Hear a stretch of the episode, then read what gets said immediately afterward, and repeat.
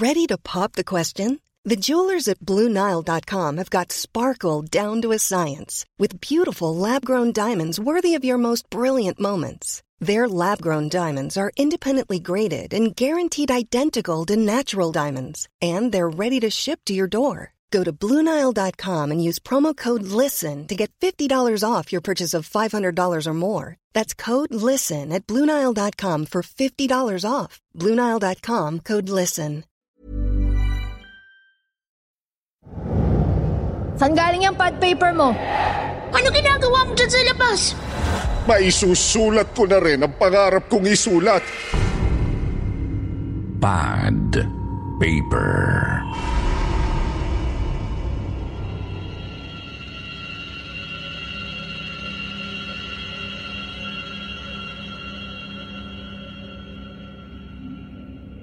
Sa mundong puspos ng kababalaghan, hindi maiwasang mag-isip ng mga katatakutan. Hindi mo malaman kung bunga lang ng malikot sa isipan o sadyang itinadhanang mararanasan mo't matututunan. Magandang gabi sa inyong lahat. Ito po si Jupiter. Ang inyong tagapagsalaysay sa gabing puspos ng kababalaghan at katatakutan. Hatid namin sa inyo ay kakaibang kwentong hango sa katotohanan. Dito lamang sa channel na walang panama ang dilim. Ang kwentong takip silim.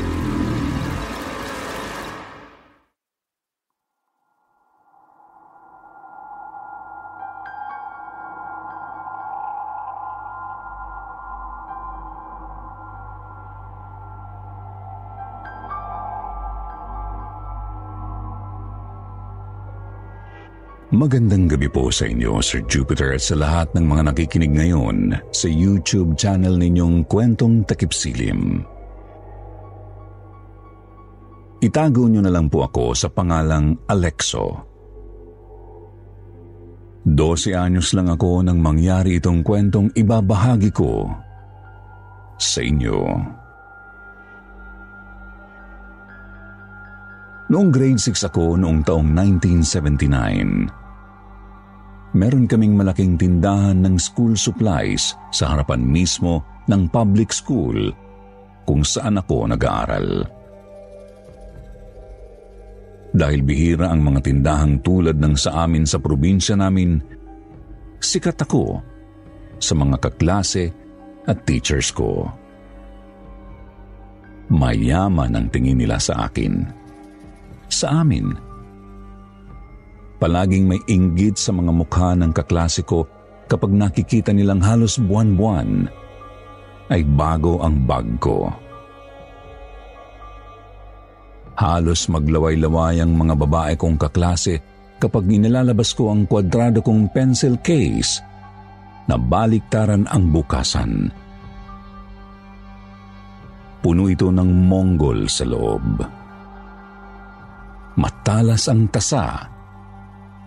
Meron din akong mga ballpen na amoy prutas. May strawberry scent, may lemon scent, raspberry at apple scent. Lahat ng mga amoy na yun ay kumakalat sa buong classroom sa tuwing bubuksan ko ang bag ko. Lalo na kapag inilalabas ko na ang isang rim ko ng pad paper. Walang sinabi ang yellow pad sa college nung nakarinig ako dati sa Maynila. Maputi, makintab, malinaw ang mga linya at makinis ang pad paper ko. Kaya naman,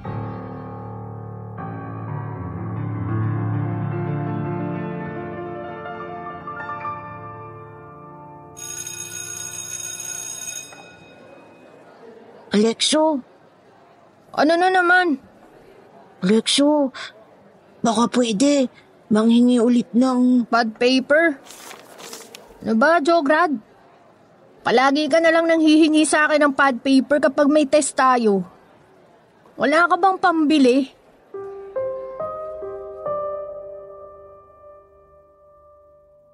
Namuo ang luha sa mga mutaing mata ni Jograd bago ito tumango. Wala akong nakalakal kahapon eh. Naunahan kami ni Lolo sa tambakan ng basura. Problema ko ba yun? Sige na naman, Alexo. Total, tabi naman tayo. Baka pwedeng pengi ako ulit ng... Nung kinalaman ng seating arrangement natin sa kawalan mo ng pad paper. Bumili ka sa labas. Maraming mura doon. Mahal tong pad paper ko. Galing pa raw sa binondo to, sabi ng daddy ko. Doon ka na. Huwag mo na akong titigan. Magsisimula na yung test, oh.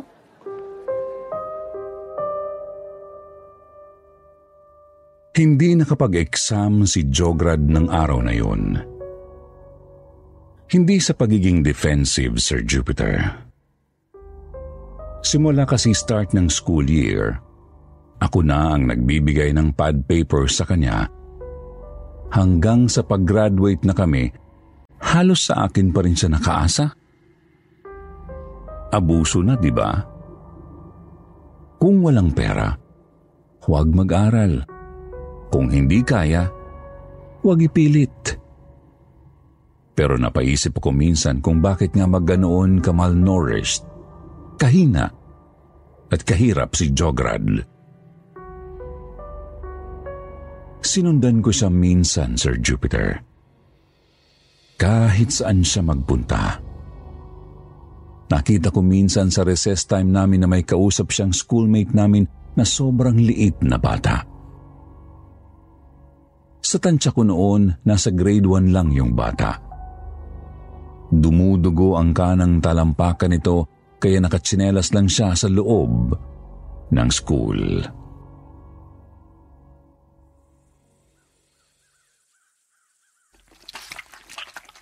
Huwag mo nang kutkutin. Baka lalong magnaknak. Huwag mo hawakan. Mahapdi nga. Tingnan mo, may uod na sa loob ng hiwa. Pauso ka naman eh. Hindi uod yan. Di mo ba nararamdaman? Baka kinakain ng mga buto mo sa paa. Mga itlog lang ng langaw yan. Dumapo sa nakabukang sugat. Akin na. Ako magtatanggal.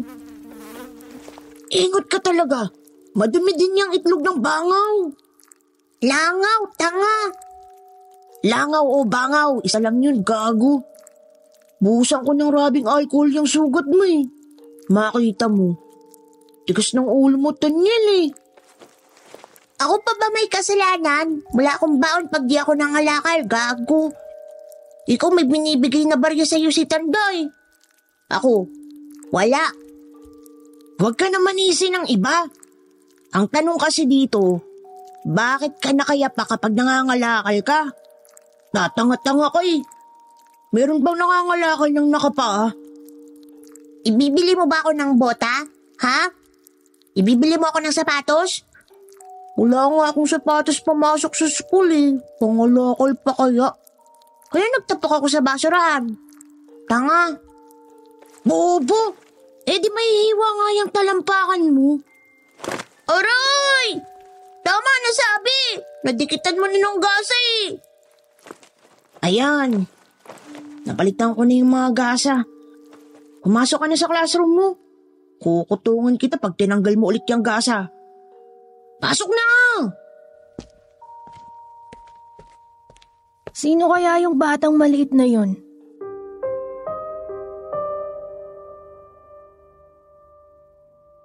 Muling dumating ang examination week naming mga graduating students.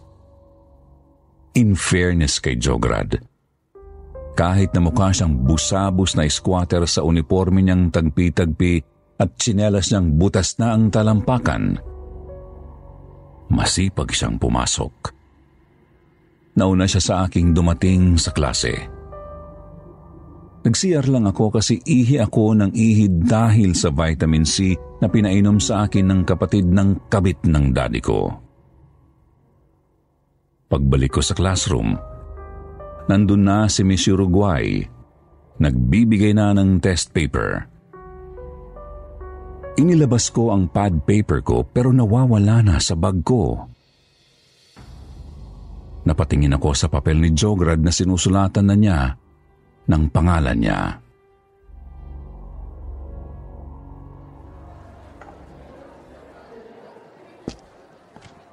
Nasaan ang pad paper ko? Ha? Anong pad paper? Saan galing yung pad paper mo? Binili ko. Lul, ninakaw mo yan sa bag ko, no? Binili ko to sa tindahan nyo. Sinungaling, Ma'am Uruguay. Si Jograd po, ninakaw yung pad paper ko. Binili ko to sa tindahan nila, ma'am. Hindi po ako magnanakaw, ha? Mahirap lang po kami. Pero hindi po ako magnanakaw.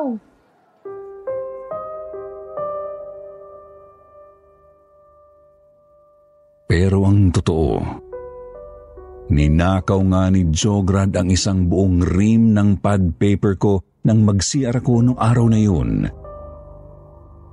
Itinago niya lang sa labas ng classroom ang rim ng pad paper bago magsimula ang klase. Nalaman ko to nang timbrehan ako ng crush kong si Daniel. Bago mapunta ang kwento kay Daniel, ituloy muna natin ang kwento ni Jograd. Sinundan ko siya isang uwian at palihim ako na nagtago habang may uugod-ugod na matandang lalaki siyang nilapitan na may tulak na maliit na bulok na kariton. Namulot sila ng mga bote. Plastic, yero, bakal, mga lumang dyaryo at inuwi sa isang dampa na yari sa kahon at pinagtagpi-tagping sako at katsa na binakuran ng mga sanga ng maliliit na punong kahoy na matatagpuan sa ilalim ng isang matarik na tulay na may daanan ng sasakyan sa bandang gilid. Nakatira pala si Jograd sa tabi ng rumaragasang ilog sa probinsya namin. Marami ng mga squatters ang pinaalis doon ng gobyerno dahil kada buwan na lang dati may inaanod o nalulunod sa ilog. Huwag na lang po nating pangalanan yung ilog dahil baka dumugin pa ito ng mga usisero. At isa pa, ginawa na rin itong highway kaya hindi na visible sa ngayon. Tahimik sila Jograd nang sumilip ako mula sa likuran ng puno kung saan may malaking butas para makita ko ang kabuuan ng loob ng dampa. May mga ngiti sa mukha nila habang inaamoy-amoy nila ang bawat paper pad na ninakaw ni Jograd sa akin. Sa wakas po! Ano po yun, Lolo Celso? May papel na tayo. Maisusulat ko na rin ang pangarap kong isulat. Ano naman yun, Lo?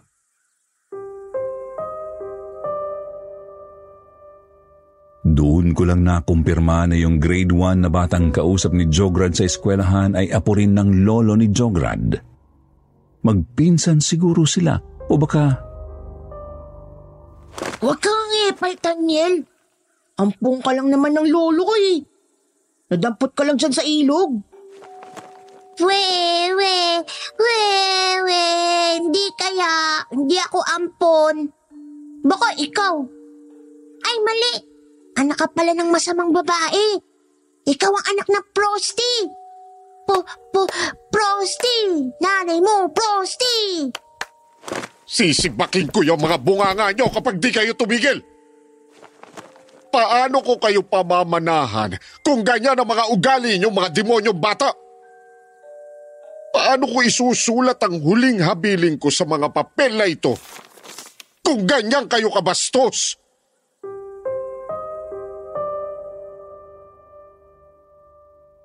Mukhang wala sa matinong pag-iisip si Lolo Celso ng mga oras na ito. Para siyang gumagawa lang ng kwento para takutin sina Jograd at Taniel. Para siyang biglang nalasing.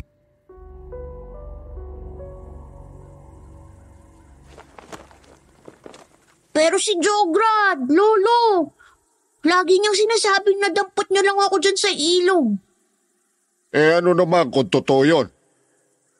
Kung hindi kita dinampot sa putikang pampang, baka hindi ka lumaki kahit papaano. Ha? Totoo pong nadampot niyo lang ako sa...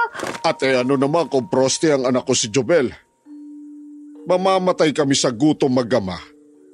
Kundi siya nagpatira sa mga lalaki dyan sa plaza. At hindi ka mabubuo, Jograd, kundi bumuka ka ang nanay mo. Anak ka talaga ng prosti. At least prosti. Eh ikaw, anak ka ng tae. Kasing pao ng sugat mong ilog sa labas. Kung magkang-anak ng prosti ka?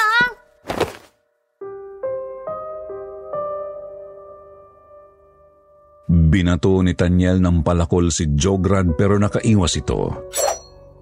Ang halos tinamaan ng palakol ay ako, Sir Jupiter. Tumilapon sa labas ng dampa ang palakol.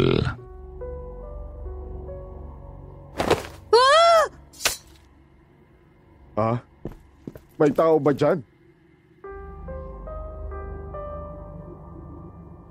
Natakot ako kaya mabilis akong tumakbo pa uwi sa amin.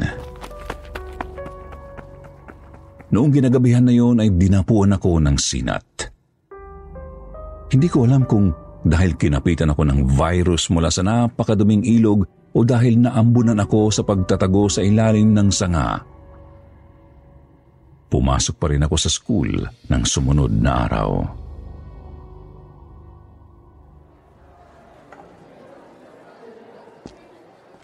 Jograd, Alexo, ano yan? sa'yo na lang. Pencil case na robot? Oo, dalawang buksanan yan. Yung isang side puro lapis. Sa kabila naman puro ballpen. Regalo ko sa'yo. Salamat, Alexo. I-share mo rin sana sa maliit mong kapatid. Kapatid? Ah, si Tanyel ba? Kilala mo si Tanyel? Hindi. Pero, oo. Pakita mo yan sa lolo mo ah.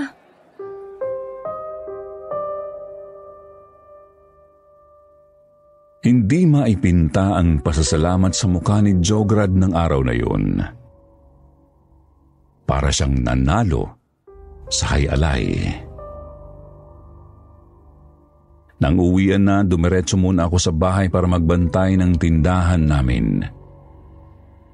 Nang mainip ako bandang alas 8 ng gabi, tumakas ako para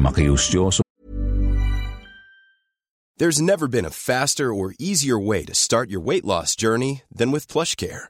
PlushCare accepts most insurance plans and gives you online access to board-certified physicians who can prescribe FDA-approved weight loss medications like Wigovi and Zepbound for those who qualify. Take charge of your health and speak with a board-certified physician about a weight loss plan that's right for you. Get started today at plushcare.com slash weight loss. That's plushcare.com slash weight loss. plushcare.com slash weight loss. Millions of people have lost weight with personalized plans from Noom, like Evan, who can't stand salads and still lost 50 pounds. Salads, generally, for most people, are the easy button, right? For me, that wasn't an option. I never really was a salad guy. That's just not who I am. But Noom worked for me.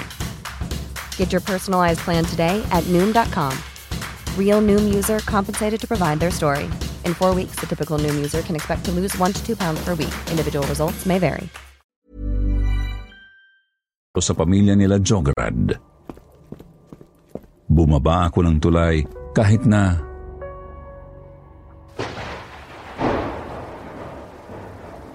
Umuulan. Itabi niyo muna yung mga papel at lapis. Baka mabasa, Lolo, yung mga pad paper. Tulo ng tulo. Hindi na talaga mapapalitan ang bubungan nating trapal.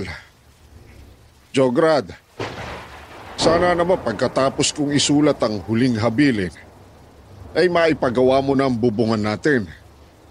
Bakit, Lolo? Ano po ba ang laman ng huling habilin? Mga mana. Mana? May papamana kayo sa akin, Lolo? Huwag ka namang dupang. Ano bang problema mo dyan, Tanyel? At kanina ka pa nakakumot dyan sa papag. May lagnat ako, Lolo.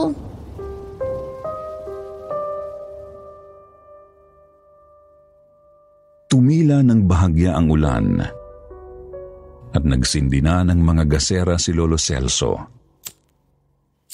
Kinuha niya ang mga pad paper at binuksan ang pencil case na nirigalo ko kay Jograd. Huminga ng malalim ang matanda bago umupo sa bulok na bangko na sira na ang paa.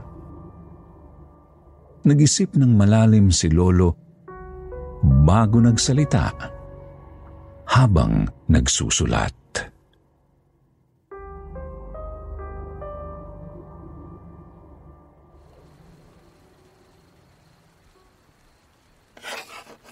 Ako, si Celsado Canonigo Resudicendo, anim na put anim na taong gulang. Mm, Nakatira sa tabi ng ilog. sa ilalim ng tulay. ay nag-iiwan ng aking mga ari-arian sa aking apo na si Joselito Resudicendo, 12 anyos. Anak ng Frosty na si Jobel. Si Raulo, Ano pong ari-arian, Lolo? isang Rolex na nabili ko pa sa Chinatown. Rolex? Robot ba yun, Lo? Relo yun. Yung mamahalin, tanga. Isang panlamig na galing pang Europa. Paano kayo nagkaroon ng ganun, Lo? Regalo ng boyfriend ng mama mo, yung taga France. Wow! Para sa akin lahat yan.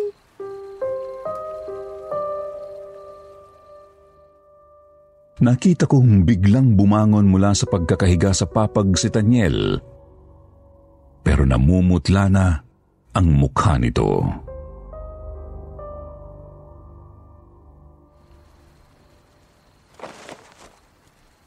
Sandali. Sandali nga. Eh, bakit ako wala? Aray, ang paa ko. Ano nangyari sa paa mo? At isang supot ng pera na nagkakahalaga ng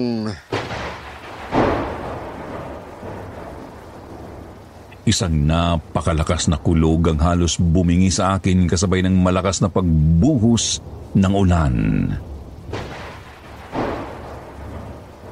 May pera? Lolo, may narinig akong isang supot ng tae. Isang supot ng tae yan. Huwag kang magpapapaniwala sa matandang yan. Hoy! Huwag ka bastos kay Lolo. Eh, siya tong bastos sa akin eh. Palagi hindi ako kasali sa lahat ng bagay. Bastos yung matandang yan, hindi ako.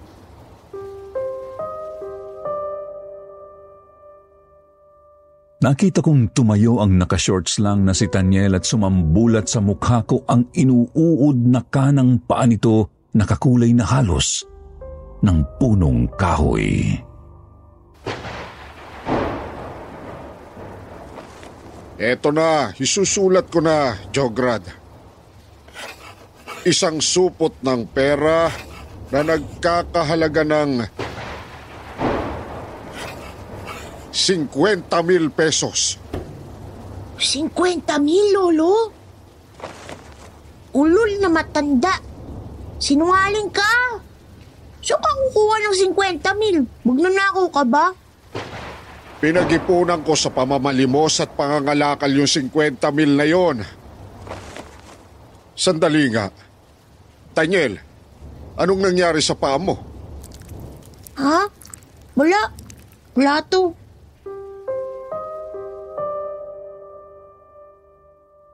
Natakot si Tanyel at pilit na inalis ang makapal na kumpol ng uod sa sugat niya. Pero nahawakan na siya ni Lolo Celso sa mga balikat at naihiga na siya nito sa mesa. Kailangan nating tapyasin ang laman na nabubulok.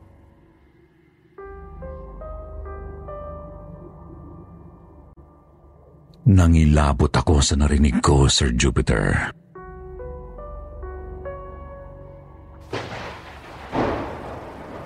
Doktor ba siya? Kailangan nating ukain ang laman na nabubulok. Yung parte na kinakain na ng mga uod. Tutungkabin ko yun. Akin ang palakol ko, Jograd. Ha? Ano? Hindi, ayoko. Jograd, akin ang palakol ko. Lolo, itakbo na lang natin siya sa center. Oo nga po, Lolo. Tutulungan ko kayo. Alexo? Ano ginagawa mo dyan sa labas? Para silang nakakita ng kapre nang mapansin na nila kung nakasabit sa sanga ng puno sa labas ng kanilang dampa. Siya si Alexo, Lolo. Sa kanya ko kinuha ang pad paper. Siya rin ang nagregalo ng pencil case. Ah, Alexo, halika, pumasok ka. Malakas ang ulan, baka magkasakit ka. Dali na natin si Daniel sa center. Halika na. Ayoko! Bakit ako yung ospital? Hindi na kailangan ng ospital. Nangyari na to sa anak ko dati. Tinungkab ko lang ang mga nagnanaknak sa paa. Gumaling naman. Akin na ang palakol ko. Jograd, akin na!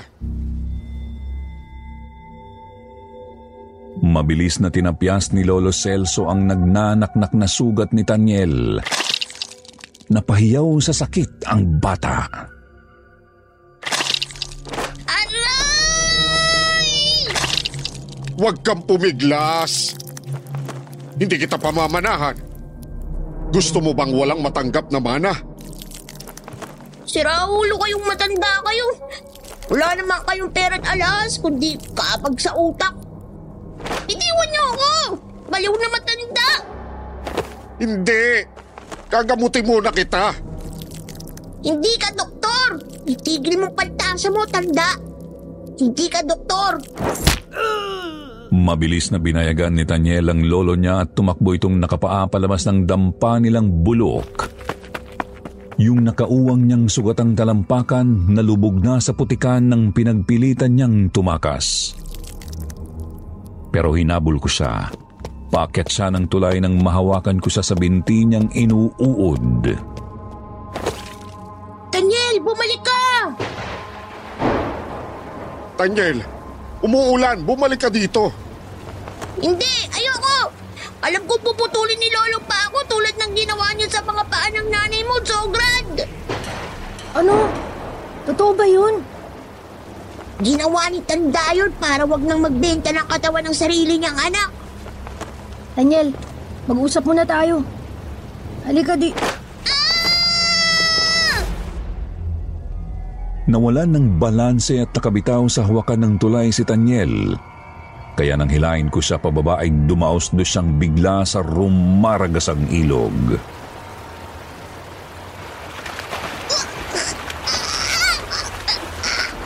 Daniel! Alexo, tulungan mo siya! Malakas ang agos ng ilog! Daniel! Apo! Mabuti na lang at mabilis kong nahawakan sa kamay si Daniel pero madulas ang tubig. May halo na itong burak. Pero kahit ganoon kahirap hawakan ng maliit na kamay ni Daniel ay nagpadaus-dos na rin ako sa putikang gilid ng ilog at sumabit sa mga katawan ng puno para iangla ang mga binti ko at huwag kaming tangaying dalawa ng malakas na alon. Inilaban ko si Daniel, Sir Jupiter. Dose anyos lang ako noon pero lumaban ako.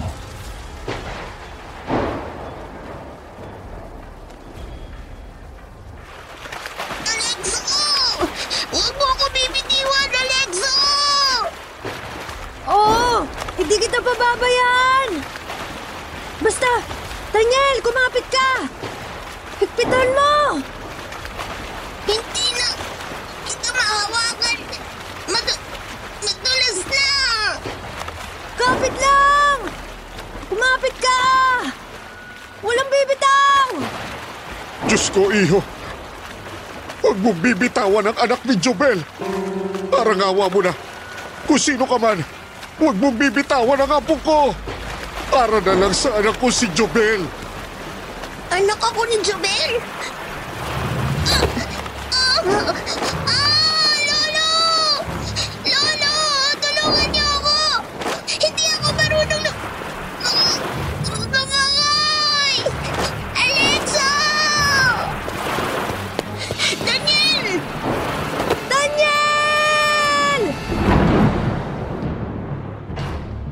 Hinabol ko si Daniel Sir Jupiter pero mabilis siyang nilamon ng madilim na tubig. Naiyak ako sa takot at lungkot. Wala akong nagawa kundi sisihin ang sarili ko. Daniel! Daniel! Nagtatakbo ako papalayo. Papalayo sa ilog. Papalayo sa bahay namin. Sa eskwelahan namin. Tumakbo ako ng tumakbo hanggang sa makarating na ako sa bandang sementeryo ng Katoliko. Sa sobrang pagod ko ay nadupilas ako sa malaking bato at nawala na lang ako ng ulirat. Yun na ang huli kong naaalala. At paggising ko,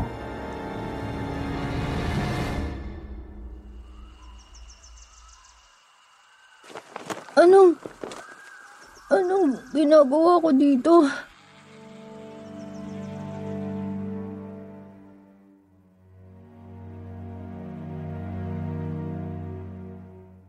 may kasama akong babaeng nakapula na putol ang mga paa.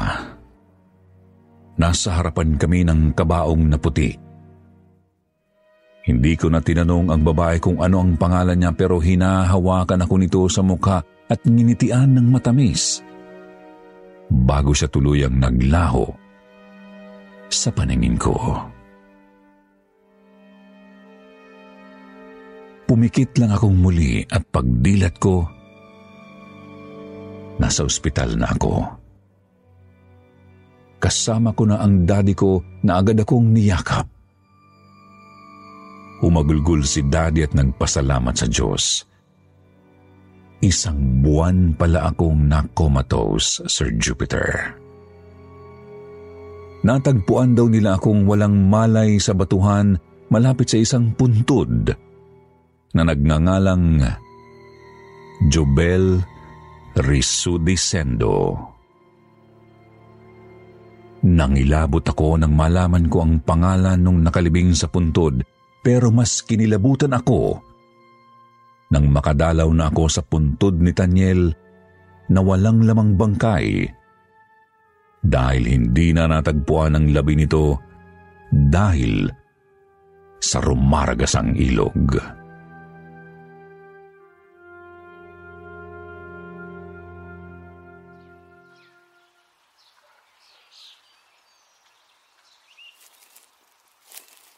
Lolo Celso, napakagandang nicho. Ito na ang pamana ko sa tunay kong apo, Alexo. Yung 50 mil. Yun ang ginamit ni Lolo para sa pagpapagawa ng nicho ni Daniel. Si Tanyel, na tunay na anak ni Jobel. At hindi si Jograd. Alam ko yun. Ako talagang pinulot sa gilid ng ilog. Ginagawa ko lang na biro ang lahat para pikunin si Daniel. Ganun ako makipaglaro sa kanya. eh. Sumalangit nawa ang kaluluwa ni Daniel at ng kanyang ina na si Aling Jebel.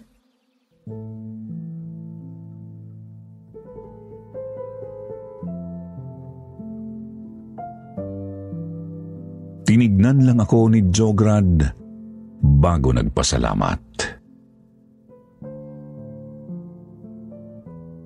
Alexo, maraming maraming salamat sa lahat. Hindi ka namin makakalimutan. Pagpalaing kanawa ng Panginoon.